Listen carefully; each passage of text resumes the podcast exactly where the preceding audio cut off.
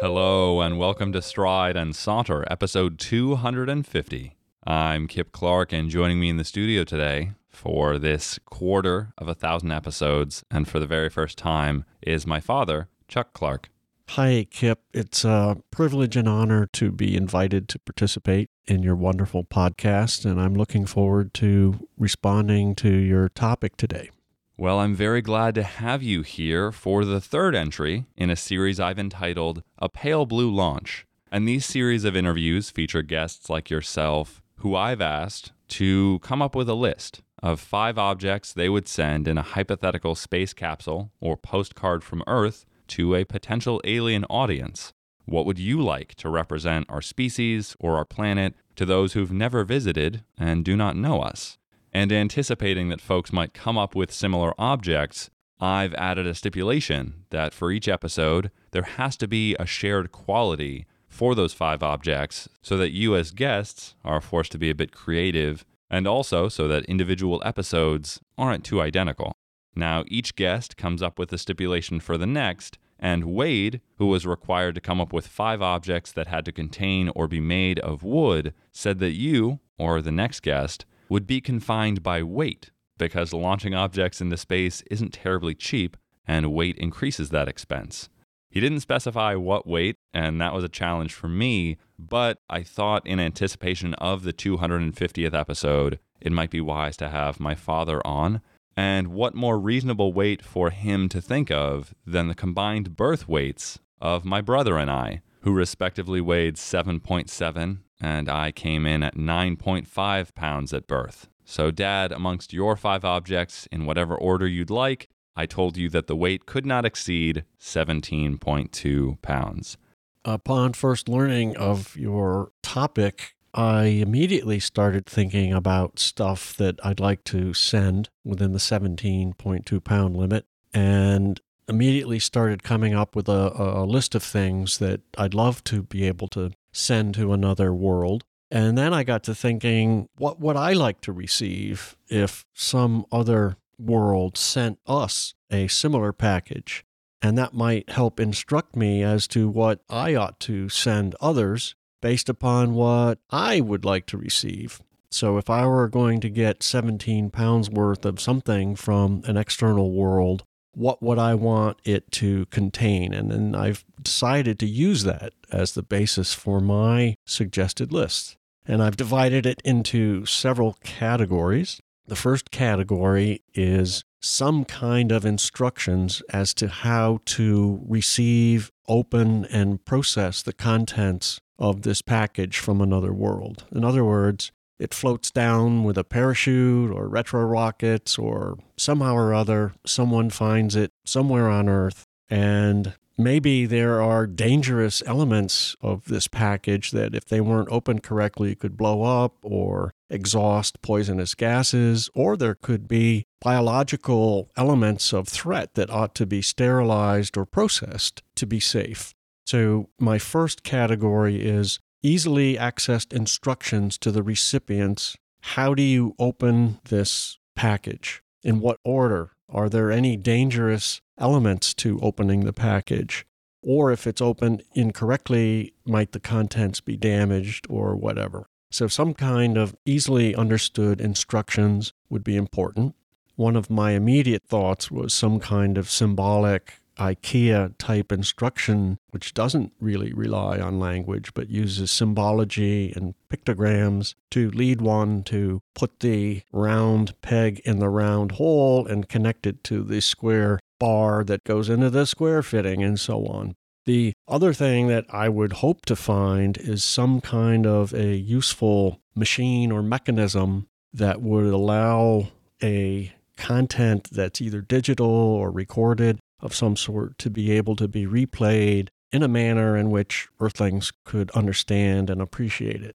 They're not going to be speaking the King's English for sure, but maybe their visual fields do not process the same light frequencies that our eyes have evolved to perceive. And maybe if they use sound, maybe their hearing methods aren't sensitive to the same frequencies that we're used to. So I'm not assuming that we're going to suddenly get a, a Blu ray disc of a movie that they've produced that we'll be able to see and hear without some further translation. But it would be nice if it included, and I'll get to this in my list of what I would like to have as content, but what I'd like to have as a utility is some form of producing music, sounds, pictures that we would be able to uh, understand and use. And then finally, I guess a summary of how the information included is stored, how it needs to be decoded or released or processed so that hopefully we would be able to appreciate it as best we could. And then finally, maybe a comprehensive inventory of everything that was in the package. I really appreciate all of that, especially the acknowledgement that we as human beings have sensory inputs or abilities that differ from other organisms. I'm often fascinated by insects and other creatures on Earth that perceive ultraviolet light or different spectra that we don't. And I think you're wise also to bring up sound and how different frequencies might be perceived across the galaxy or universe in which this capsule is sent. I also really love, as may have been true for previous guests, that your first thought was what you'd like to receive if there were a 17.2 pound package that arrived on Earth. And I think that's a wise way to ground the topic and give you a sense of how you'd like to proceed from there. So, with that, I'm curious to hear what your first object is. Well, I told you, Kip, that there were several categories into which I segregated the process that I was going to use to select contents. And you've jumped to my last category. I have an intermediate category. So I've covered how I would like to find instructions as to open the package and understand its contents, perhaps understand methodologies for decoding the contents, and so on. The next category that I came up with, and probably the most interesting to your audience, is what would I like to learn from the contents? What is it that I'd like to see or hear about or learn about from whoever sent this? My first immediate thought or question was where did it come from? Who or what entity sent it? Why did they send it? And when did they send it? And did they send it to Earth intentionally, or was it just cast about on the ocean like a bottle with a message and it just ended up drifting into our orbit and we found it? Obviously, who sent it becomes very important. And as you have introduced me to some wonderful digital games, including Mass Effect, there was a uh, society of entirely mechanical robotic creatures called the Geth that certainly could have created and sent a package. So I would not necessarily assume that these are biological. Whoever sent it could be either a cyborg or completely mechanical computer entities. Then I'd go through a list in my mind of things like how long do you live? What is your lifespan? Or do you have one? Do you have multiple genders? Do you reproduce? And if so, how? What are the bases upon which the entity that you represent continue through time? What do you use for energy?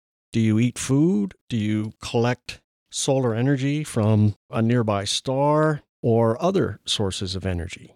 I'm also familiar with Maslow's hierarchy of essential needs of humans, which has to do with shelter, clothing, food. So, do you need shelter? And if so, what types of shelters do you live in? Is there a broad range of shelters for different needs and purposes? Do you live in close knit, condensed communities or are you dispersed? And then I had some questions about what's your life like? Do you have days and nights? In other words, are you on a planet that rotates like ours? Do you need sleep? And if so, how long? How often? Do you have periods of work and periods of rest? And maybe, like most humans, we have both, but that's not necessarily an assumption that I would make. And I earlier said, how do you gain energy? If it's food, how often do you eat food? Do you forage for it? Do you farm? Where do you find the food? Do you have to cultivate it or just go by luck? I'm also interested in the seasons. Our Earth circles our sun every 365 days, and we have four seasons as a consequence.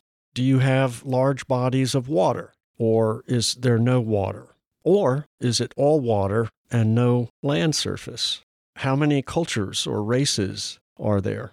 And how many languages are there? What do you do for fun or entertainment? Does everyone or most cultures get along well?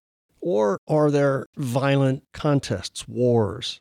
How do you govern yourselves? Are there different types of political systems? Or is there one common approach for governing the entire population? Do you have problems with crime? Do you have police? What kinds of creative things have your group created? Have you written literature or have you created any great music? How about paintings, graphic arts, movies? How do you get around? How do you travel? Do you travel? Are there multiple planets amongst which you travel, or are you stuck on one planet? I'm assuming a planet, but it could be a spacecraft. And how about religions? Do you believe in any gods, afterlife? So, Kip, now we enter into my last category, which is what I would like to include in this 17.2 pound package. You did not specify whether we knew where we were sending it or not, but to my knowledge, we have discovered thousands and thousands of exoplanets in our galaxy. And I'm assuming we're restricting this to a galactic enterprise because intergalactic time would be so many thousands and thousands of light years that it doesn't make sense. So I'm assuming it's going to go somewhere in the galaxy. And maybe we aim it intentionally at an exoplanet that we found that seems to have the characteristics closest to those we enjoy here on Earth. But I don't think that's necessarily important in my criteria. So the first content would be a textbook of linguistic art and science that would be as comprehensive as possible, that would allow the recipients to somehow or other make sense of the contents, most of which are going to be written in the King's English. I've learned enough about linguistics to know that some languages are based on words, some are based on paragraphs or symbols of multiple meanings. Our language is based on words. We use 26 letters, five or six vowels, and maybe there's a textbook somewhere that could be included that is a guide to understanding all these funny characters that you're going to see. An obvious fan of language myself, I'm appreciative of the fact that that is the first object. I'm curious to know if this book would be, and let's assume infinite resources for this project, freshly written by authors and editors that you've determined, if it's a conglomeration of previous texts, if it's a dictionary combined with something else, you had mentioned linguistic arts, I believe, and sciences, and I'd be curious to hear an elaboration or explanation of the first category. I recently finished a wonderful, wonderful book written by a linguist who was researching a lost language that had never been deciphered in a small island off of Crete. Centuries, or certainly decades, of researchers have been puzzled by this unusual and previously undeciphered language. And this linguist describes her process in researching and ultimately unraveling and discovering the meanings. And this was not hieroglyphics, this was something even more unusual. And the way she went about deciphering it convinced me that it's possible to figure out what things mean, even if you don't know where to start. And that, to me, was almost as much art as science. It's not like a chemistry formula. It takes a lot of intuition, it takes a lot of human insight, and it also takes an understanding of the culture likely present at the time the writings were undertaken, so you can guess what some of the meanings might be. I don't know of a textbook that describes the methodology, but I suspect there is one extant, and I would find the best and most useful one I could and to the extent that that didn't exist, I would enlist a couple linguists to create it. It all sounds good to me, and I also appreciate the story about this book from Crete. What's your second object in this parcel or package? The second object is a wonderful, wonderful gift that I received from you. It's a book called The Universe that was a text that you used at Kenyon. And you brought it home and said, Dad, you might be interested in this. And I read it cover to cover and it's an absolutely wonderful summary of our galaxy, including where the Earth is, how it is situated in our solar system, but I think it even explains where our solar system sits within our galaxy. So that answers the question of where did our package come from, which is Earth. It shows where in the galaxy, what planet in our solar system. I think it also alludes to the time. I mentioned I'd like to know when this was sent. So we would be sending this package in our Christian year 2020, which would be of no meaning to a recipient. But I do think, and this is included in the textbook universe, we have a pretty good idea that the Big Bang occurred 14.4 billion years ago. So basically, we are sending this package 14.4 billion years after the Big Bang, because it could take a billion years to be found. And the text also includes wonderful descriptions of astronomical science, including temperature scales, how we use the wavelength of hydrogen to determine temperatures of stars and space, microwave background radiation, and it gives a very, very excellent summary of our galaxy. Perhaps because I don't have as much of a scientific background as you or other people in my life, that might be why I find this so fascinating. And I really enjoyed the college course I took, which of course produced this textbook and then allowed me to give it to you. So I believe it was published, or at least would have been current, around 2013. And what I find most fascinating relates to some of your earliest comments about what you'd like to receive if you received a mysterious package from space. And I think about the fact that this package, sent 14.4 billion years after the Big Bang, could arrive at a hypothetical civilization anywhere along its development. They could be in their version of the Stone Age and my mind is captivated by that fact and all of the knowledge housed within this textbook because I wonder if and how they would even apply its knowledge. Would they be able to appreciate information like the redshift of light and determine where they are in the galaxy based on the visual perception of movement within our cosmos?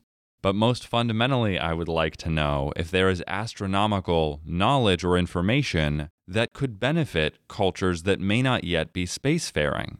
Common criticism of NASA or any space program around the world in the 21st century is that we still have problems as a society, however technologically advanced we might be. I would retort that a lot of wonderful developments have come out of NASA here in America and our space program but I think that's been because of engineering and scientific innovation. And so, Dad, I would ask you if you think there are pieces of knowledge about our galaxy, our cosmos, and our universe that could benefit folks who may not yet have a space program or even engine technology. Are there pieces of data that could help them live healthier, happier, or more fulfilling lives? That's a long list of questions and concerns that I think would require more than five items. The next item in my list will address many of your questions.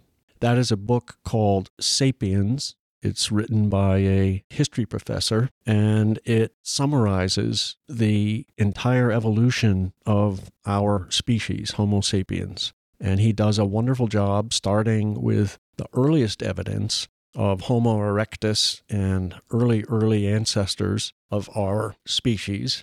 And he summarizes the evolution through all phases to today, including problems and issues, many of which you were addressing, and what Homo sapiens has done about it. And as importantly, those issues or problems or concerns that Homo sapiens have yet to be able to address adequately.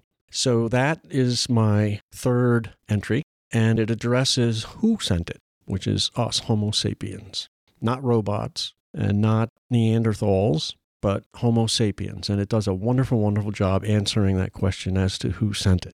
What I really value about that is the long arm of history. I think you were wise when posing many hypothetical questions about interstellar packages, some of which were Do you have a lifespan? How do you reproduce? Do you need shelter? One of my favorite of these questions regards lifespan, because human beings are not only biologically constrained by our lifespans, but I think rather short sighted in our conception of history and our understandings of things. And some of my favorite pieces of insights about dealing with emotions or conflict or any other aspect of the human texture of existence is that we should consider if topic X or issue Y will be relevant in one year, in five years, or even in 10 years. And often, when I've had the patience to sit down with that idea, I recognize how quickly life moves. And I love Sapiens as a gift, as an item in this package, because I think that however brief or long a human life may be, the span of human history and our evolution is a story worth telling, both in the lessons learned, in the difficulties encountered, and hopefully, as I suspect is the case, the successes that Sapiens catalogs and gets into. And I also really love that it describes problems we haven't solved and are still dealing with. I can't possibly envision the technology that would allow this, but what if a benevolent alien species who received this package read that section of the book and thought, well, we've solved that problem. We can send a solution back to them. Or we can somehow travel to their planet, which we could find, and assist them with this thing they may still be struggling with.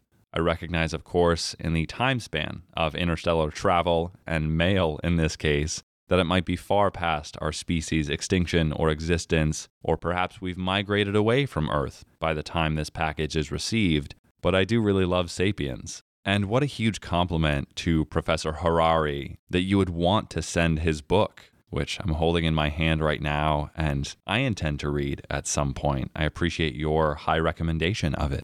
So, now on to my fourth object.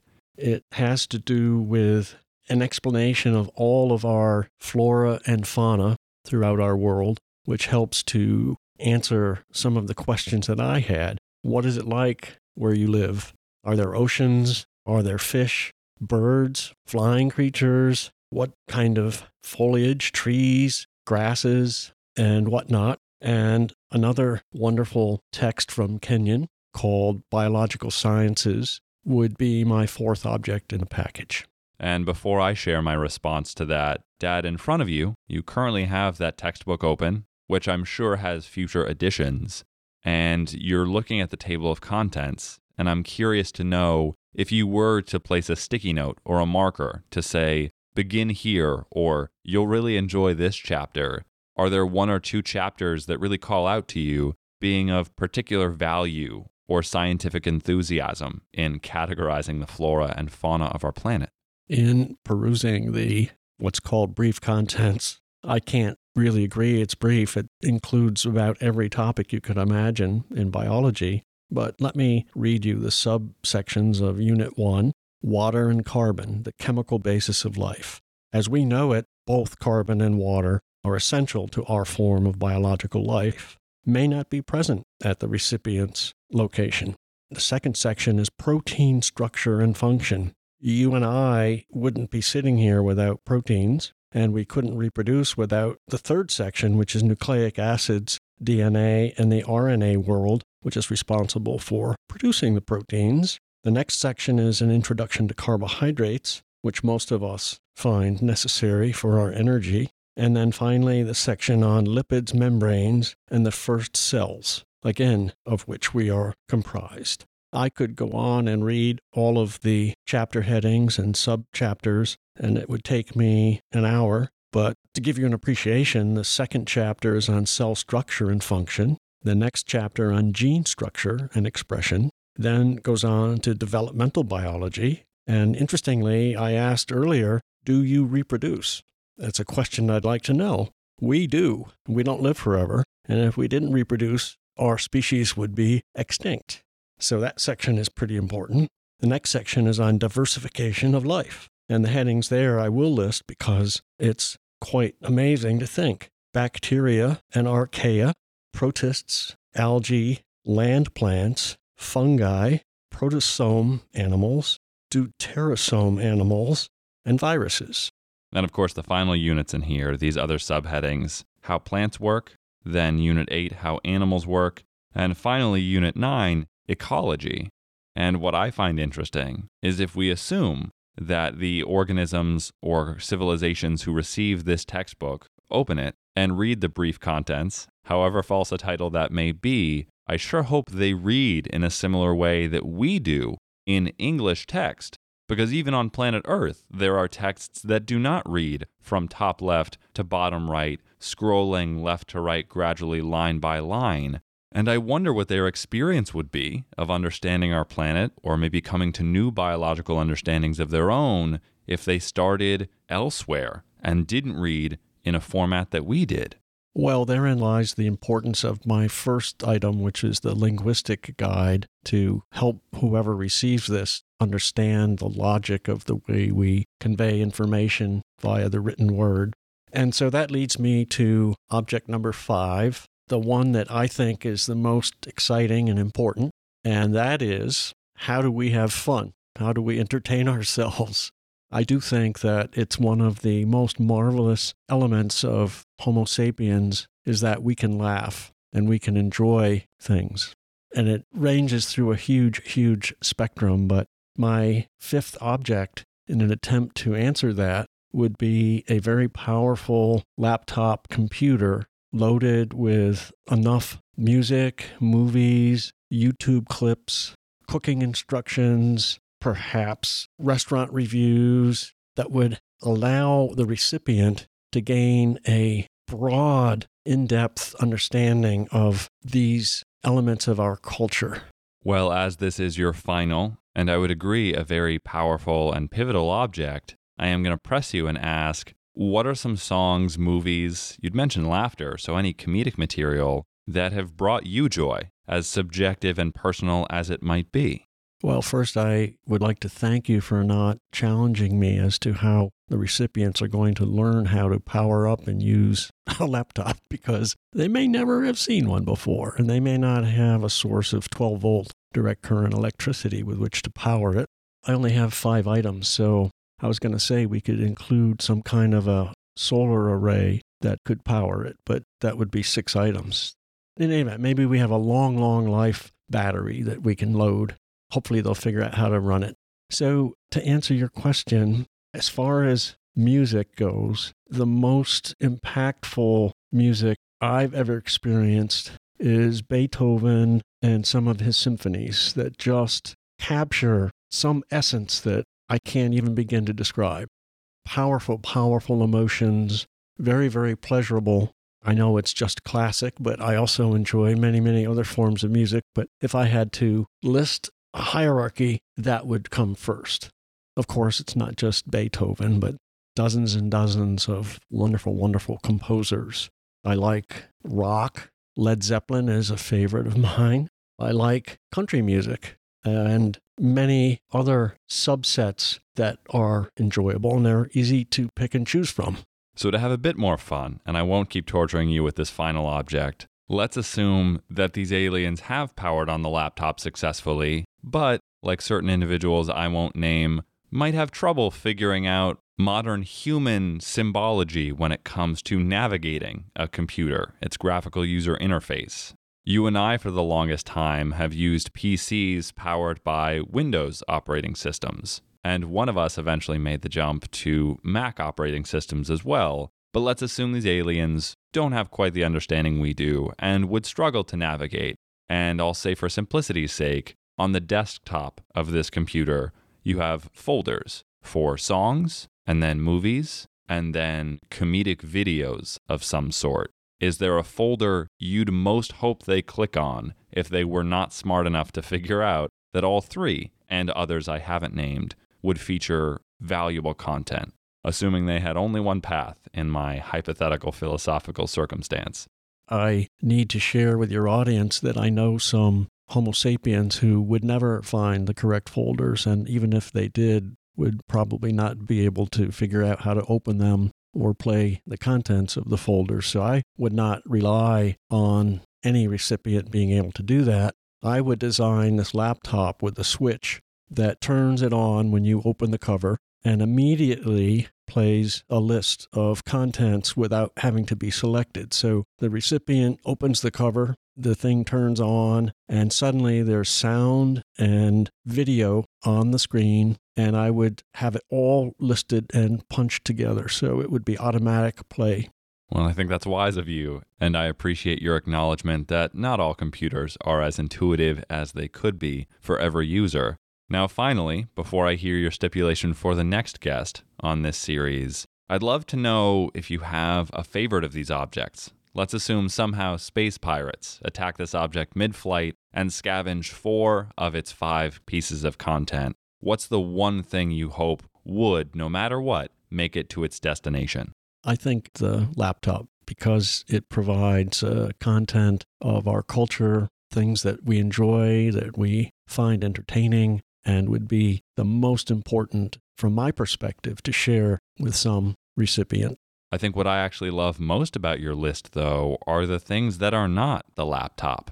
A, because it requires electricity, but B, and of course, previous episodes couldn't have easily included books, the fact that you include texts which I think are so beautiful in their ability to capture the vast amounts of knowledge that we as a species have cultivated. And I really love, despite the fact that they are a tad heavy, that they would allow you to transport what feels like millennia of information in a capsule that would only carry at max 17.2 pounds of cargo. And the following is being recorded after the episode, but for curiosity's sake, I wanted to weigh all of the objects that you had chosen, Dad, and those calculations came out in the following way. The textbook, The Universe, came out to about 2.9 pounds. The book Sapiens comes to about 2.1. The biological science textbook comes to about 6.1 pounds. And for the laptop, I chose to substitute my 2015 MacBook Air. There's a good chance that a lighter model will come around, but that weighed about 3 pounds by my calculations. Now, at this point, those four objects total about 14.1 pounds. And for your hypothetical book on linguistic arts and sciences, I chose to weigh two tomes that you have in your library of books. First being the American College Dictionary, 4th edition, and the other, published by Spinrad and Spinrad, is The Speaker's Lifetime Library. Now, these two books weighed together came out to about 7 pounds. So while I'll allow it this time, by technicality, the total of your five objects did come to 21.1 pounds. But either way, I was very grateful to have you as a guest, and I appreciate the time and effort you put into preparing all of this. And now, Dad, before we conclude this episode, I want to know what the next guest should prepare for in the fourth episode of A Pale Blue Launch. My challenge to the next guest is to choose five items of clothing. Well, I find that very interesting, and I want to clarify so they aren't too caught up. Would you count a pair of socks or maybe a pair of shoes as two items or one? I think you're the final judge and jury on that question, but if it were up to me, I think that it would be appropriate to count a pair of shoes as one item, or gloves, or socks. But a business suit might be stretching it particularly if it has a vest. I think that's a fair qualification to make. And, Dad, for taking the time and also going through this philosophical exercise for the sake of the podcast. I really appreciate it a lot. Thank you very much. It's my pleasure. But of course, as always, we want this to be a conversation among, not simply a conversation between. My father's is only one voice, and I'm always curious to hear what other people think of these objects or how they might have answered the weight question. If you have kids of your own, maybe go with their joint birth weight or go with 17.2 pounds. And feel free to reach out to us. You can find us on Twitter or on Facebook. You can also email us via stride and saunter at gmail.com. And if you enjoyed this episode, consider subscribing to the show as well as supporting us on Patreon, where in exchange for your support, you'll receive exclusive perks like bonus episodes and pre show recordings. And as always, we thank you very much for listening. And from thought to word and voice to ear, this is Kip Clark signing off.